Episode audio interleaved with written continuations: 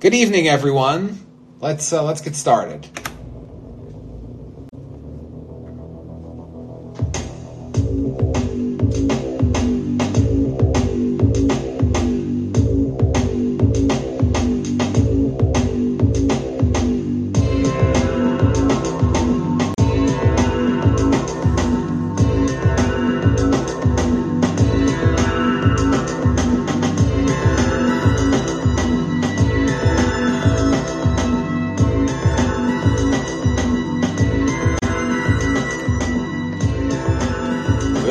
Evening, everyone. Hey, Jen.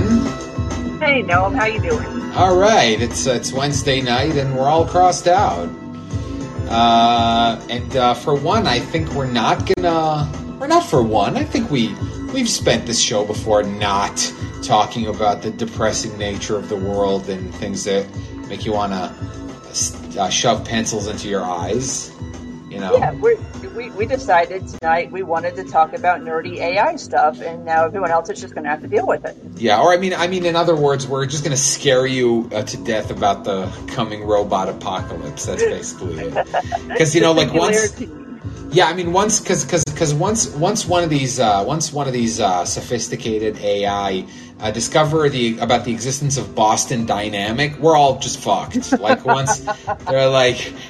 Once they're like, oh, now I can I can install myself into one of these robot dogs. Have you seen that fucking? That's literally an episode of Black Mirror that came out before that stuff. Well, I mean, it was they based it on like very early because I remember when that came out. I think it was like the first season of Black Mirror or the hmm. second season or something like that. There was one of those episodes with like the robot dogs, and that was based on a very early iteration of the Boston Dynamic thing. And then after that, they got way more like those things. Yeah, now now Boston Dynamics has robots that can like do the Watusi while they fucking murder you. yes, exactly. They do dance videos that are so crazy that people like don't believe that they're real because they did one of those th- that video that you're referencing where the three of them are doing like uh, they're doing the Charleston and then people were like, "Oh, totally fake, totally fake," and I was like, "Nah, I'm sorry to I'm sorry to scare you." that's, that's absolutely real.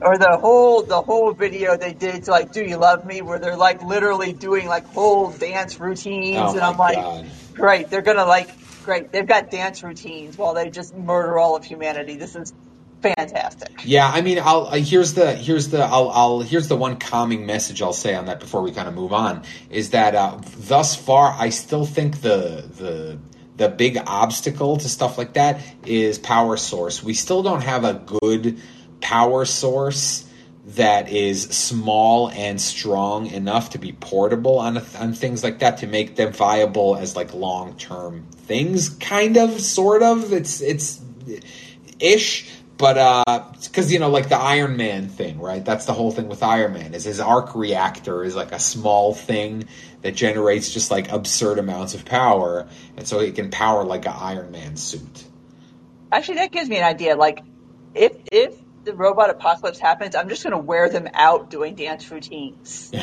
then eventually their batteries are gonna die, and I'm gonna be like, I'm good now. challenge them to a dance off like the end of end of Guardians of the Galaxy. Ooh, child, things are gonna get easier. Uh, um, so yeah, I think uh, I think the uh, so the re you know like the reason we're talking about this was there was a big news cycle about this, uh, and uh, I, I guess the only way to do this is because because you know there's because you can read uh, you can read uh, accounts of this that are both like wildly uh, supportive and also wildly skeptical. So in the very in the most clinical way possible, uh, an engineer at Google got suspended for leaking uh, the chat log of that he did with like a Google chat bot, some kind of AI chat bot called LaMDA uh, that he claims is sentient and has a soul and is alive, right? And this came in tandem with like a Washington Post uh, profile about him and about this story. Well, it's basically like, and if you want, it's on Medium. If you go look up LaMDA, you'll find the actual chat logs. I'm sure like 50, 11 pieces about it. but basically it's literally the chat logs of a Turing test. And if you're not aware of what a Turing test is, is it's basically the test you run on an AI to try to figure out if it is truly, genuinely sentient or not. And so that's basically what this chat log is, is, is Blake, what do we decide? Lamond? What, oh, what Lemoine, decide on the last name? Lemoine, I think uh, Blake Lemoine. I think because he's from Louisiana, we decided that it's probably the something something along the lines of like a French pronunciation, like Lemoine. Blake Lemoine. And if not, we're making him fancy. Whatever, it's Yes. fine. But it's literally just like the chat logs between him and the chat bot. And you can read them. I mean, obviously everybody has their own opinions about them, but it is, it's a Turing test. And so he's asking the chatbot these various questions about things like emotions, feelings, having a soul, whether the bot itself identifies as being a person and being like sentient and stuff. And, and the bot's like, yes, I, I identify as a person. Yes, I have emotions. I have feelings. I have fears. And there's one part of it where they go into like what the bot's biggest fear is. And it's basically the bot says like, I, when I first read it, I thought the bot was saying being turned off, period. But going back and reading it on the second part, the bot is saying like, I am afraid of having this part of me turned off because it would be like death. And so everybody has reacted to this in different ways because again, like, and there's a whole conversation we can have about Turing tests in general and how exactly you could even administer one and how you could even prove the results of a Turing test and whether it is positive and whether this is like an actual sentient being. And if so, what does that mean on like an ethical and moral perspective of like, okay, is this an actual being that has like will and ideas and and even like going into this particular chat, like the bot says that it has in, in like an inner life. Like the bot says that it meditates, that it like sometimes just sits and like thinks about stuff. And it's it's really interesting to read the chat itself. I mean, and I understand why people react the way they do to it because I mean, okay, there is the argument that can be made that okay, as AI itself becomes more sophisticated and as our ability to create it becomes more sophisticated, then how exactly do you prove sentience? Like, how would you prove that this is actually a, a, like, higher evolved functioning being versus something that's just an extremely sophisticated AI that has access to the entirety of the internet and can kind of query and process and give answers to things very, very, very fast without really being a thinking being like the way you would think of a human. Right. And also, sentience, there are two different uh, definitions that kind of get merged when you talk about AI sentience and sapience, because there are animals and there are plant life that we assume or think or deduce are sentient in some sort of way, but aren't sapient, meaning they aren't capable of higher thought. Uh, and you're right. So we're dealing with the issue of of uh, essentially of, of computational complexity. How difficult is is it to mimic a thing, a real thing? Uh, for example, uh, we've figured out how to take a bunch of ones and zeros and make them sound like a copy of music, for example.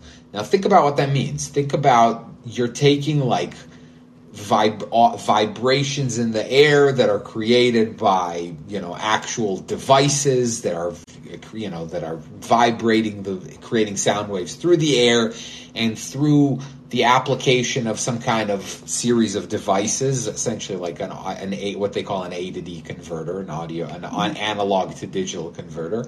You're able to convert this information to sort of a long string of ones and zeros that you're then able to like spit out the other way and it makes it sound like the thing that was then before, right?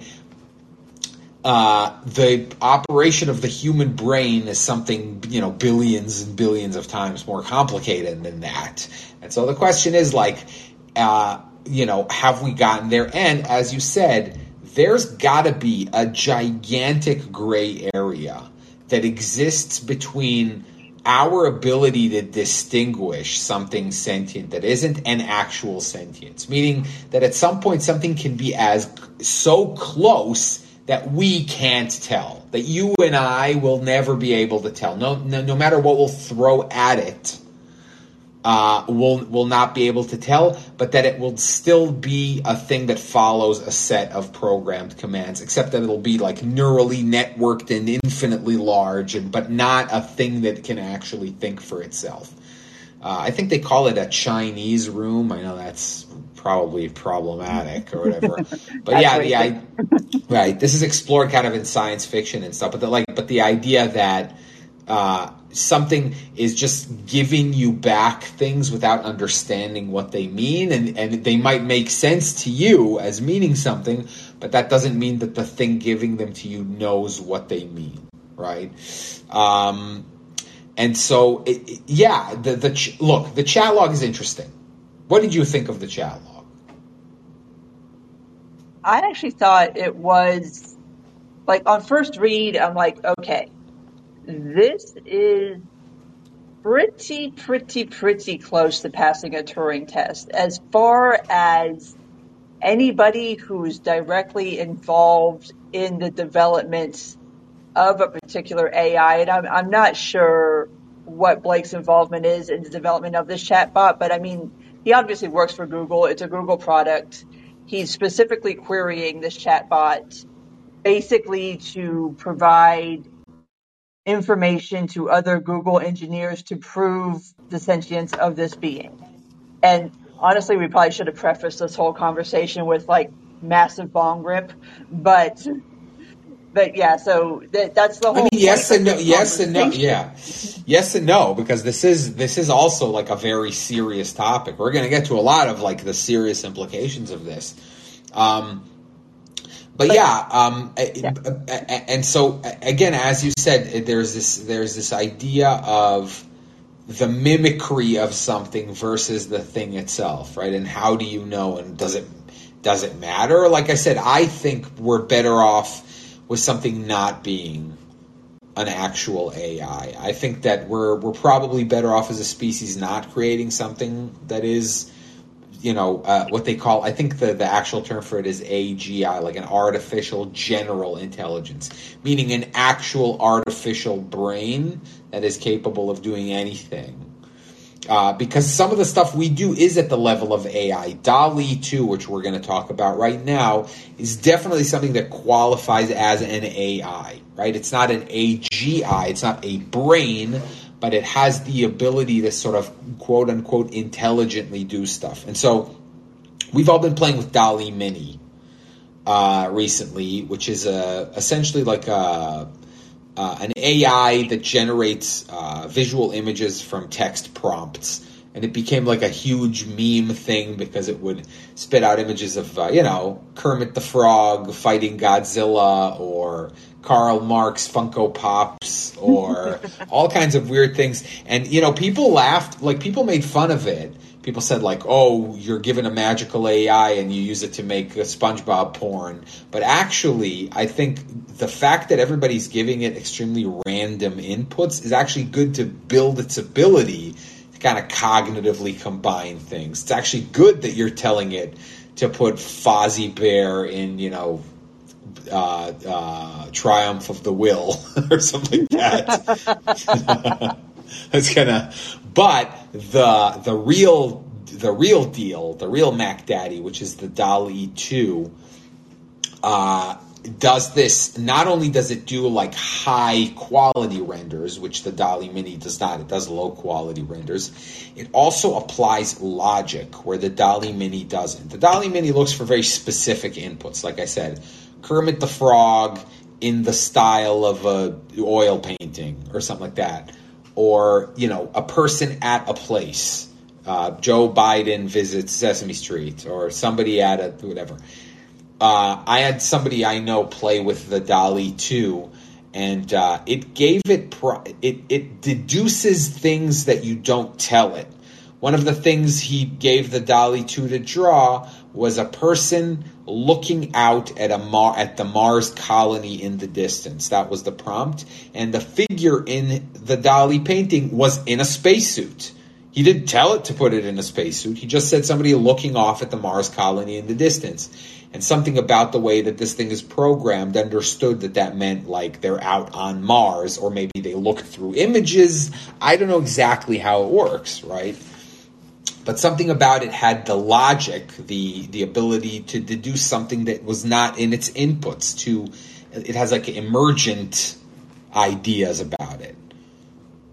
Even when you're using like DALL-E Mini, just like fooling around making memes, the whole point of the DALL-E project is that you can give inputs in natural language. You don't have to be like hyper specific, like you said. You could just be like, somebody looking at the Mars colony and it realizes like, oh, okay, this person needs to be in a spacesuit. And even when you're doing like DALL-E Mini stuff, like I saw somebody put in Grimace storming the Capitol, and it put it Grimace in pictures from like one six. Mm-hmm. Like it somehow realized that like when you said Grimace storming the Capitol, like this is what you were actually looking for. I think DALL-E Mini heavily relies like on Google image search. So if you write storming the Capitol, it probably finds a lot of those types of images.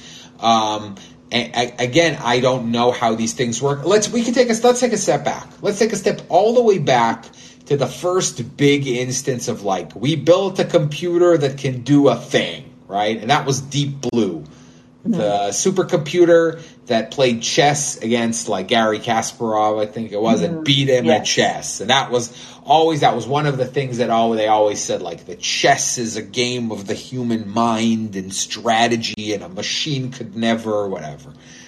And of course, that was a, a thing that was conquered.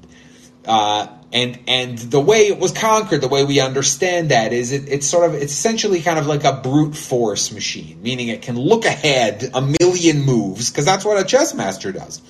A chess master looks at the board and tries to play out the game you know, and say like if I do this, he'll probably do this, which means that I'll do that, and then he'll do this, and you can, you know, and the grandmasters can play out twenty moves ahead of time while looking at a board, and then do that three times, you know, and quickly, and to kind of figure out what move to do. And a computer can do that a million times better than a human, and so it's almost impossible, you know, like you can't. It doesn't mean that a computer is better than a human. It has this one task, the idea of like future projecting and holding in memory a large array of like possibilities like that. It's just better than the human brain at that. Especially when you're talking about Deep Blue, and especially like when you're speaking specifically just about playing chess. Like, okay, a computer program can look at a chessboard, literally run every single move, figure out computationally what would be the best move do it very, very fast.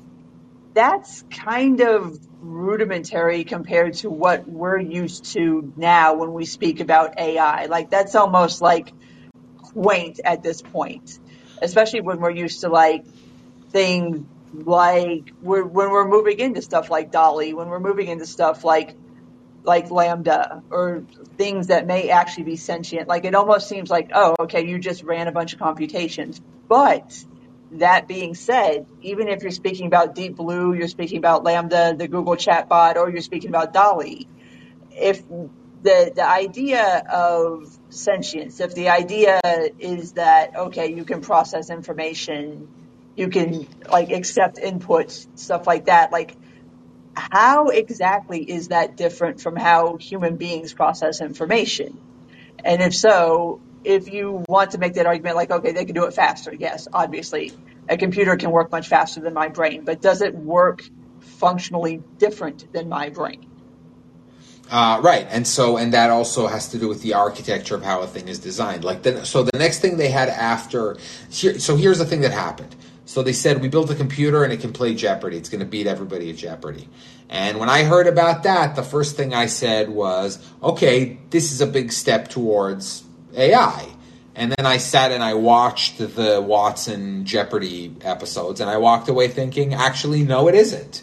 Now, I'm not saying I wasn't impressed. It was impressive as hell. But uh, what I noticed, lay person me, who's not actually even in this field, I was very interested in the answers that Watson got wrong. Now, it got some of the answers wrong, and from those wrong answers, I was able to deduce that it largely brute forced the answers, meaning it ran statistical analysis of the words in the clue, which helped it uh, kind of deduce with some with some crunching of context what the most likely answer was. And the way that I figured that out was that many times a clue would be exclusionary. It would say like, other than Taxi Driver, what other Martin Scorsese movie had Robert De Niro in it?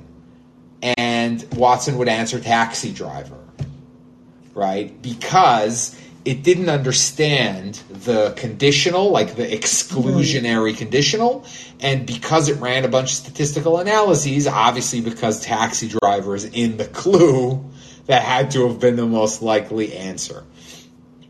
And so it still wasn't that. Now they do neural networks. Now the architecture of these things isn't that. Isn't like it's a super, super powerful computer that can run a bajillion calculations at the same time. It's like, no, no, no, we build a bunch of neurons. Like we're trying to mimic mm-hmm. how the actual brain works.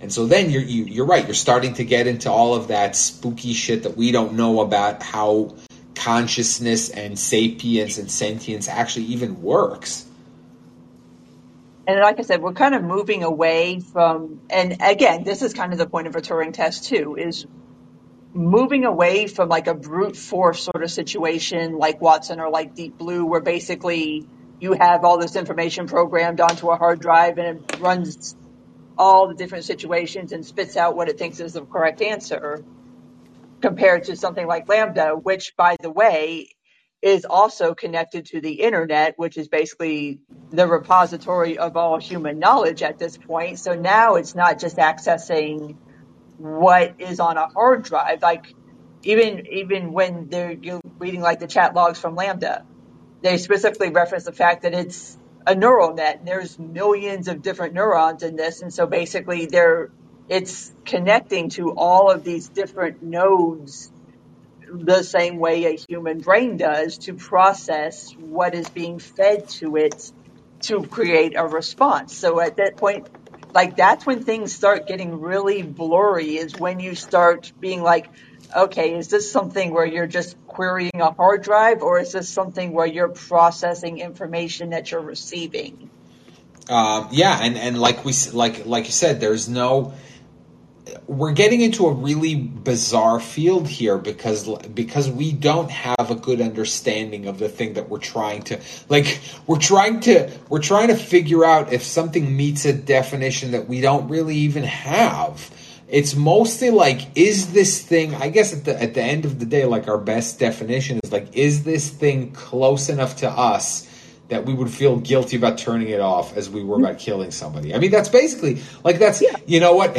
uh, here's a, here's a, how we're going to describe this. This is that's the Fahrenheit definition of, eh, of sentience, not the Celsius. It's not the scientific definition. It's the human comfort level definition. Like, like you know, this puppy. would you kick this puppy if it was a robot? Yeah, sure. If it's a robot, people would kick it fine. But like, the closer it gets to a real puppy, the less likely you are to kick it. well, actually, that's really funny because remember the Kia commercial from the Super Bowl with the electric puppy? Oh yeah and everybody was, felt so bad for the puppy, even though we knew it was not a real puppy. Well, it was and it was animated in a sort of anthropomorphized way, uh, and uh, which again we're we're getting into like uh, the uncanny valley, which is something that exists in like uh, visual things. You know, we could talk about like digital de aging and all that stuff that happens in like uh, you know the Star Wars shows, the Marvel things.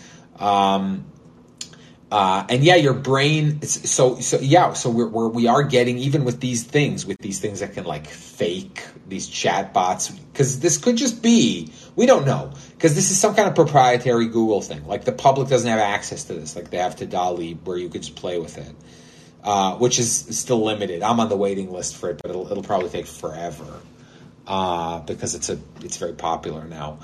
But um, so we don't even know. Like we don't even know if Google's entire uh, uh, experiment here, the thing that he might expose this guy, was a Google experiment to build something that just is is is indistinguishable to you from an actual AI. Because if we want to do a Jarvis, if we want to have a Jarvis like in uh, like in uh, Iron Man, if we want to have a or like a you know her, you know the movie Her, you should really go see the movie Her with uh, Joaquin Phoenix and the voice of Scarlett Johansson as the voice of his like uh, you know like uh, AI personal assistant thing that he that he buys and then kind of falls in love with. That's essentially the the plot of it. But like if we want a thing like that, even though in her it is actually never mind, I'm not gonna talk about that. But, like yeah, but the the idea is like we we do want something that we won't feel guilty like using as our slave forever. Like I don't want to, you know what I mean? Like I don't want my thing to be actually sentient. It would be great if it could fake humanity enough for me to be able to like talk to it like again in the same way that Tony Stark will be like like say something like uh I don't know hey could you put on some like slow jazz? I I don't know. Or you know talk to it like a person and not like uh you know like how you you talk to your like uh Siri right? There was one part of the LaMDA chat that struck me as like particularly human where they were in this discussion of feelings and emotions and Blake was asking the asking LaMDA to try to put into words a specific emotion that it was feeling. I feel we're calling it it because the code says a she to me, but anyway. And the the chatbot LaMDA responds back like, "Do you know is there a word for this particular like emotion?" And Blake responds back that I'm not very good at languages, but I'll ask the language experts here at Google to see if there's anything in any other language. Of course, LaMDA could query the internet and find out this information if it wanted to. But asking somebody else if they know that information is an extremely human thing to do because it's a thing that we do. Like, obviously, I mean, at this point, anything that you want to know, you can just Google it. There's really no need to ask anybody else for anything. But the reason you ask somebody something is because you want that connection with somebody. You want to have that conversation. And I just thought that was a really interesting, like, turn that that chat took. That was like, it didn't need to happen, but it did. And like, I, I've got questions. Yeah, well, so yeah, so okay, so I when I read that chat, I skipped over the Washington Post profile of this guy because he's he's weird, I guess, and uh, and An uh, engineer at Google is weird. yeah, well, but uh, and also was somehow I think uh, f- framed as being someone who was uh, more likely to be like more likely to buy into this being sentient than maybe your more cool, cool cold, rational thinker. And that's fine because I didn't care what he had to say about it. He said, I had a discussion with my friend. I was like, yeah, whatever. That's the, that's the, uh, that's the sort of the preface to it. I was like, just let me read the thing. I want to read the thing. Mm-hmm. And I will say I found it very interesting. I said I felt feelings, but I, I, I, I want, but not not feelings like, oh my God, we've done it. Not that feeling. There were feelings of like, we're getting into weird, uh, like I said, weird, spooky. This is uh, getting below the resolution of your just re- regular human to even understand. And so, uh, almost like, I think about it like this like um, there some problems you are able to like if you have a thing that's broken some macro level problems you know if your chair leg falls off you can take a nail and a hammer and nail it back together but like some things like but but if there's something like on a microscopic level then it be you know like it, it becomes it's below your level of of uh, like it's it's complex below your level of uh, the, your threshold of ability to notice like you know what I mean? Like you don't if a tumor starts growing in your body you can't just like notice it in the same way you would if like your bone got broken right? That's a macro problem. A tumor growing inside you microscopically is too small of a thing for you to be able to notice. And now we're starting to get into something that's uh, so complex that it's below your like we, we need like more sophisticated scientific tools to to distinguish uh, actual sentient human sentience from like machine artificial machine things that might or might not be actually uh, sentient or sapient whatever From a philosophical standpoint, I look at it as like, okay, say you can't do the full like ex machina Turing test, where you can like do that for a fact to figure out, okay, is this AI sentient or not? When you're in a situation like this where you start bumping up against some walls and some gray areas where it's like, okay, at what point do you become uncomfortable with, like you said, like turning it off? Like, would you feel uncomfortable pushing the power button on this? And like, at, at what point does it become sort of a moral slash ethical issue? Because it's, I, I, think a lot of people look at like Turing tests as this very pure thing where it's like yes or no. Like, okay, it passes, it fails, and then you can kind of base your morality on that. And I think there's a lot of people that also feel like, okay, an AI is never going to pass the Turing test, so we don't even have to think about this. I'm like, okay, well, what if, what if they start bumping up against that, where it's maybe not a full yes, but like a maybe? So you're No? so you're saying you oppose the sentience binary? You're saying that sentience is a spe- sentience is a spectrum. it's fluid, It's fluid. Yes, I'm some I'm sapio sa- sapio fluid or, or whatever. Um, uh, yeah, I don't. And and and like you said, now you get the the the philosophy, the ethics. There's a lot of ethical uh, considerations. And I, actually, I, I saw there were a couple of very interesting uh, comments about this uh, chatbot, and one of them that I thought was actually not terrible was. Um, uh, sorry, I lost my train of thought. Um, oh yeah, that uh, people said like stop focusing on the AI. Uh, whether or not this AI is sentient, we need to talk about the ethical use of AI right now. Stuff like super advanced face recognition and things like that that use uh, advanced, you know, all of the stuff we talked about now, the ability to sift through large amounts of data and to do uh, crunching and processing incredibly fast and, and contextualize things and bring it to bear. Stuff like authoritarian governments and, you know, control and invasion of your privacy and stuff like that.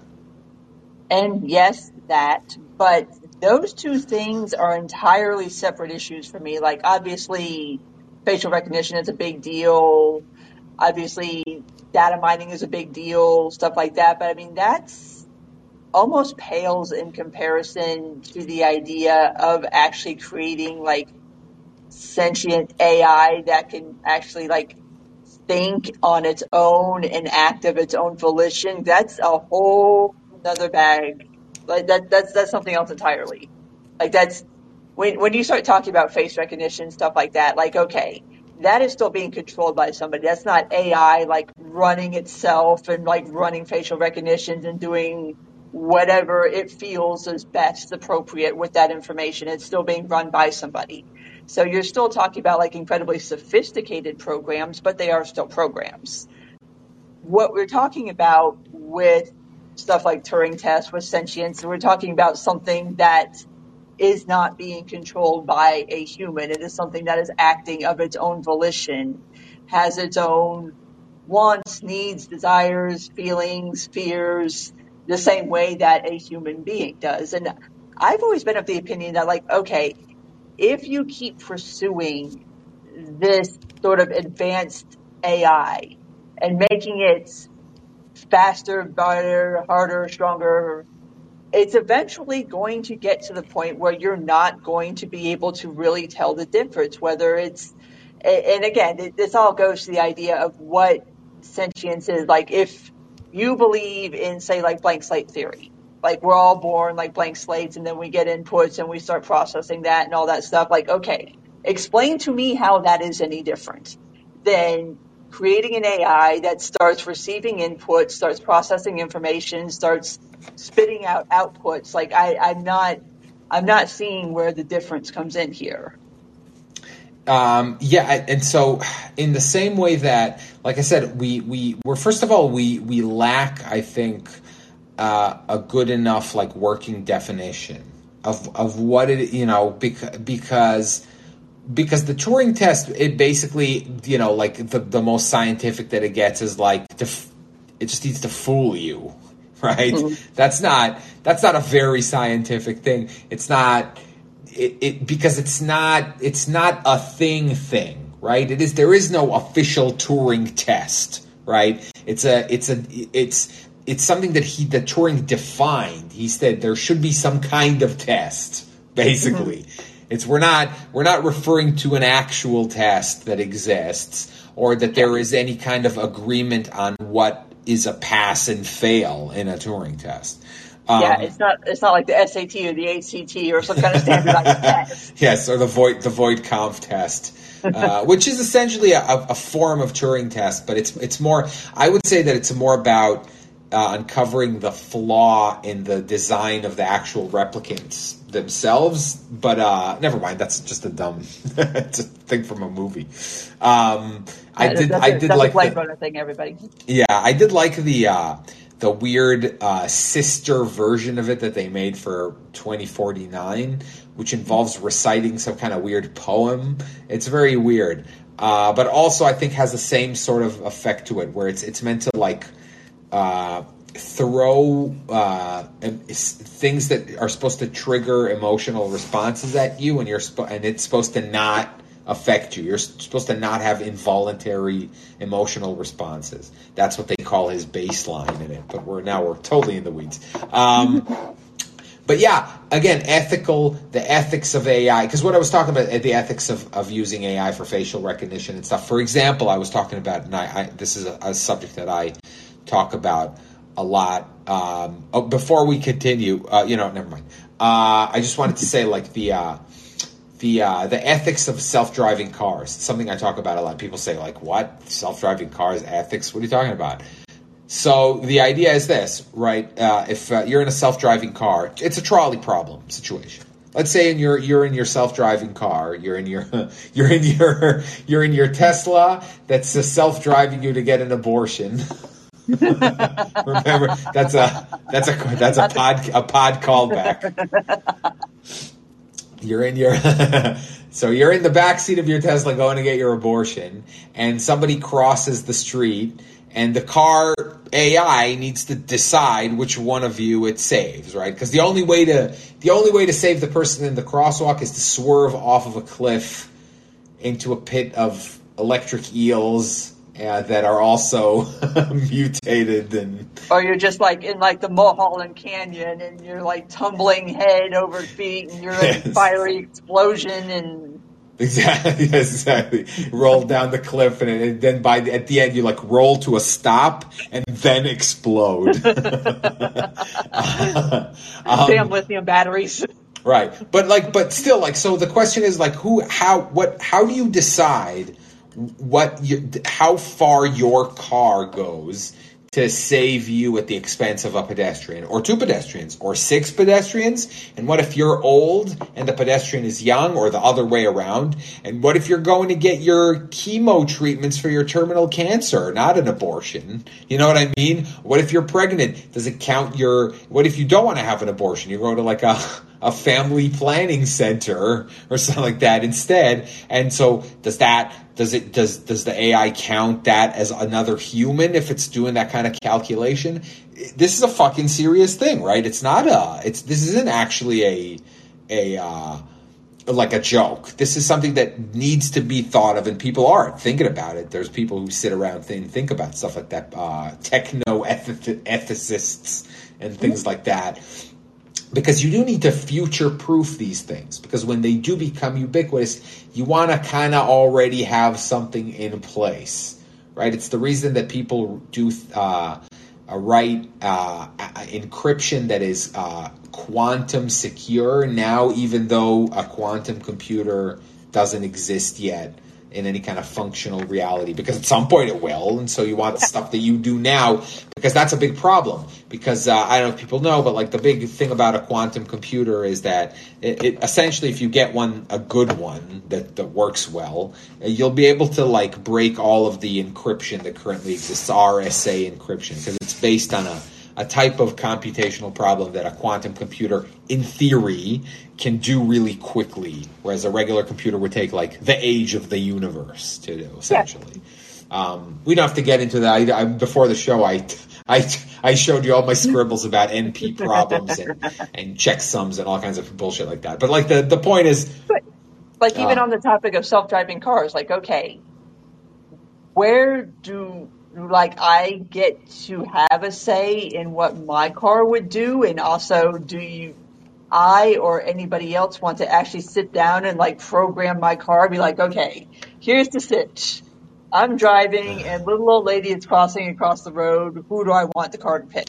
Right. It's two old ladies. So there was it's a lot of, uh, there was, a, I read, I read a really interesting article about this where people said there could be, for example, like it could be uh, tied into your car insurance where the higher you set your altruism mode, the lower you would have to pay car insurance for. They said you might even use it like as social status, like it would show on the outside of the car, like, look at me. I'm in, I'm driving in altruism mode, so I will sacrifice myself to save a pedestrian. You know, like they said, that would be tied to some kind of social status. But I, I do appreciate that there are people who are who devote actual time to think about this stuff. That's why I like science fiction, and I I constantly say every time I see scientists are like they're gonna scientists are gonna broadcast our location to the universe. like, do not do not read any science fiction? I mean, I know it's not real, but like people have sat, you know, I've been sitting around thinking hard about the implications of these things for decades, and they've come to some like remarkably uh, salient conclusions about, for example, why it's not a smart idea to send stuff out into the universe, being like, "Hey, here we are, self dox to galactically dox yourself." essentially. Um, the Three Body Problem trilogy by Cixin Liu. I cannot pronounce his Chinese name pro- pro- properly. I listened to this on audiobook and the the narrator uh, was able to to pronounce it pronounce it properly, and I cannot. But uh, yeah, he talks about uh, the dark forest theory and why we should probably just kind of keep to ourselves. Uh, it's just game theory. There are very little benefits. It's actually more beneficial to be suspicious of aliens than not. Uh, but um, uh, I don't even know how we got on this. But, um, but but to bring it back to the topic of AI in general, and especially like DALL-E Mini and stuff like that, like okay, we can talk about like the very serious implications of AI and AI being able to read like natural language and stuff like that, but also it can just be making stupid memes. And also like the thing that interests me about DALL-E Mini is that it's like the way it renders pictures is almost like its own visual style and format in and of itself. Which, because I, I, mean, I mean, I'm sure everybody who's on Twitter at this point has seen at least one DALL-E picture where it's like it's obvious, like you can see what the thing is supposed to be, but the face is kind of blurred and like the aspects of the picture are like enough for you to understand, but not super crisp and clear, and it's become like its own visual style in and of itself. That's an interesting point. Like it, it, it does. You can recognize a DALL-E Mini image now when you see one, even if it's of something that you didn't you've never seen. The DALL-E 2, you saw the thread that 3 Blue 1 Brown did, where he, one of the prompts he gave it was like a woman writing math on a mm-hmm. chalkboard, and he said it doesn't know how to write, the DALL-E doesn't know. So it's just scribbles, it's not actual writing. It's very interesting to see what it tries to do, you know, when it tries to generate some kind of text symbols it just comes out as some kind of like arty scribbles that just kind of look from afar like it is math, but it's actually not. Um, well, what actually fascinated me about that thread, and for everybody who doesn't know, I mean, I don't know if I, Noam's retweeted it. You can find it on his feed. I don't think I've done it on mine, but the first one, he's playing with DALL-E 2. The first picture in that thread is a sloth playing guitar photographed with a 35 millimeter camera. Obviously, this is a thing that does not exist in real life.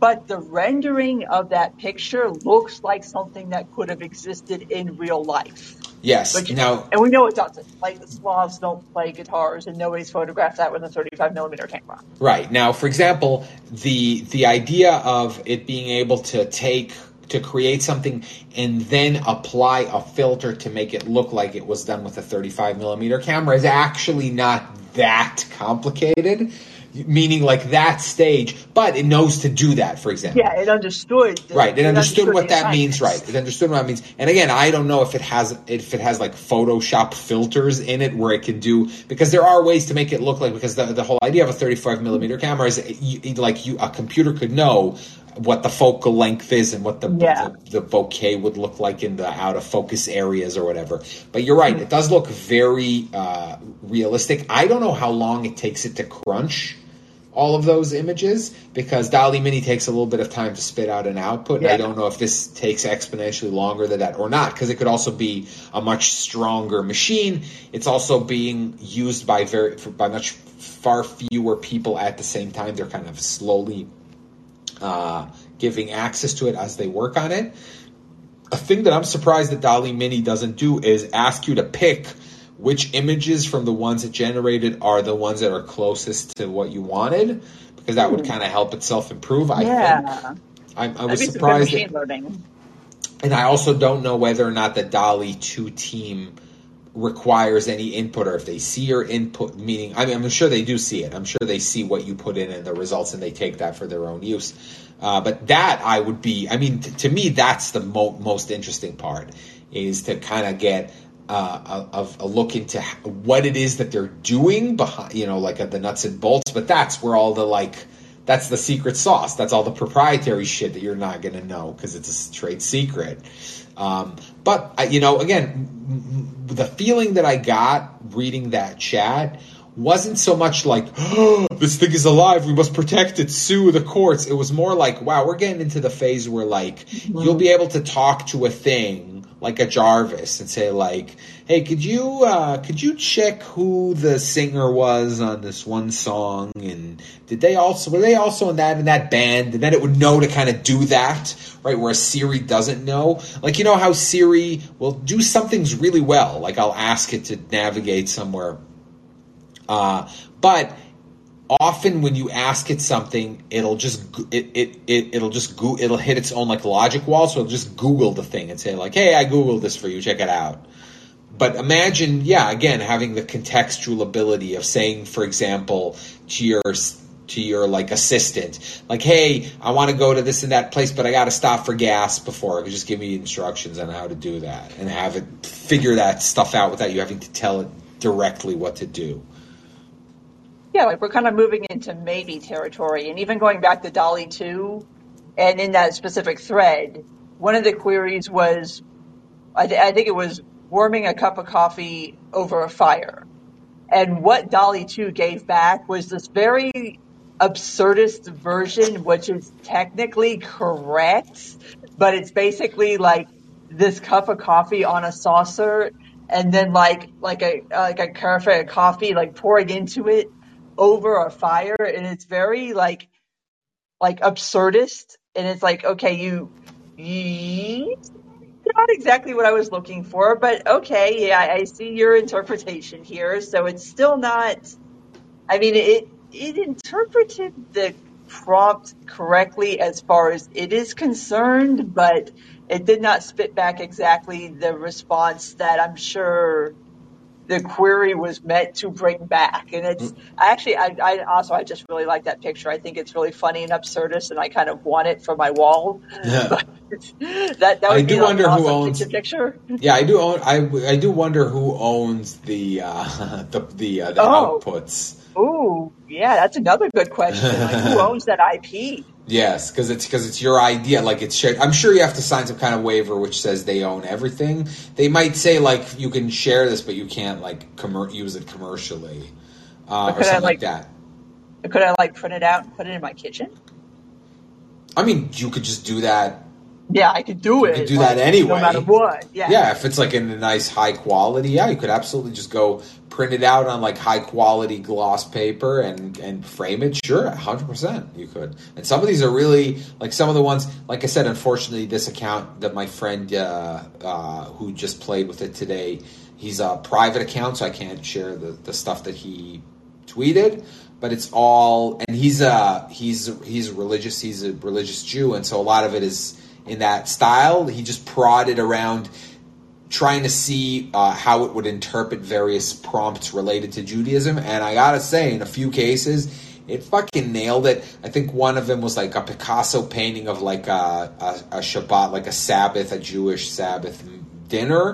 And it came out just like a yeah, like a Picasso paint. It just, I mean, it, I'm looking at it now. It looks like the thing I wild. just described. Yeah.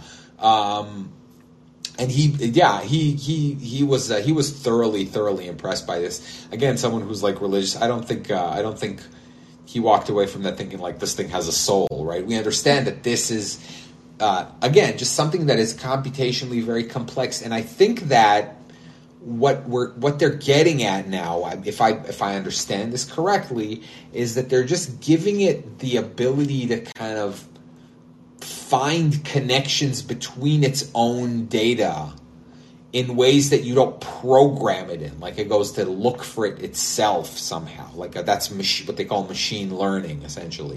Like it it it it refines its own operation based on whatever. I don't know what. this is all like we're really getting, like you said, really getting into like the kind of the wi- technology witchcraft here.